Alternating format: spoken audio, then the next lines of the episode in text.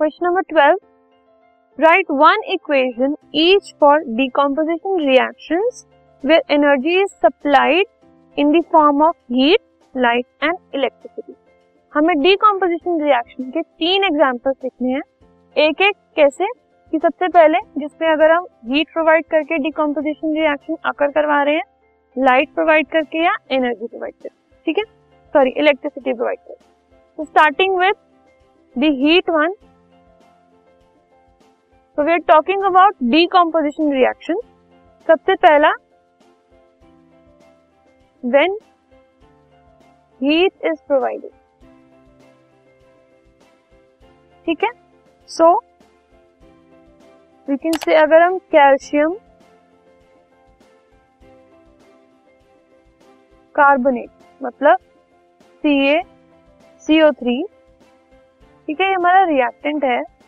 इसको हम डिकम्पोज कर रहे हैं, ठीक है? And we are giving heat तो ये डिकम्पोज किसमें हो रहा है? कैल्शियम ऑक्साइड मतलब सी और carbon dioxide that is CO ठीक है? तो this is the example of decomposition reaction जिसमें हम हीट प्रोवाइड कर रहे हैं। अब देखते हैं when light is provided,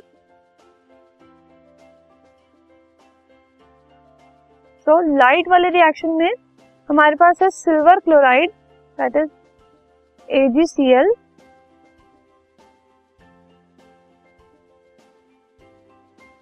ये डिकम्पोज हो रहा है by the action of light किस किस चीज़ में? And that to sunlight silver metal में। और chlorine gas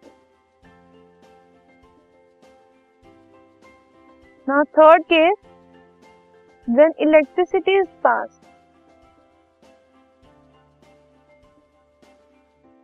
ठीक है? तो हमने वाटर का एग्ज़ाम्पल देखा ही था। ये वाटर है और ये इलेक्ट्रोलिसिस होने पे हाइड्रोजन और ऑक्सीजन में कन्वर्ट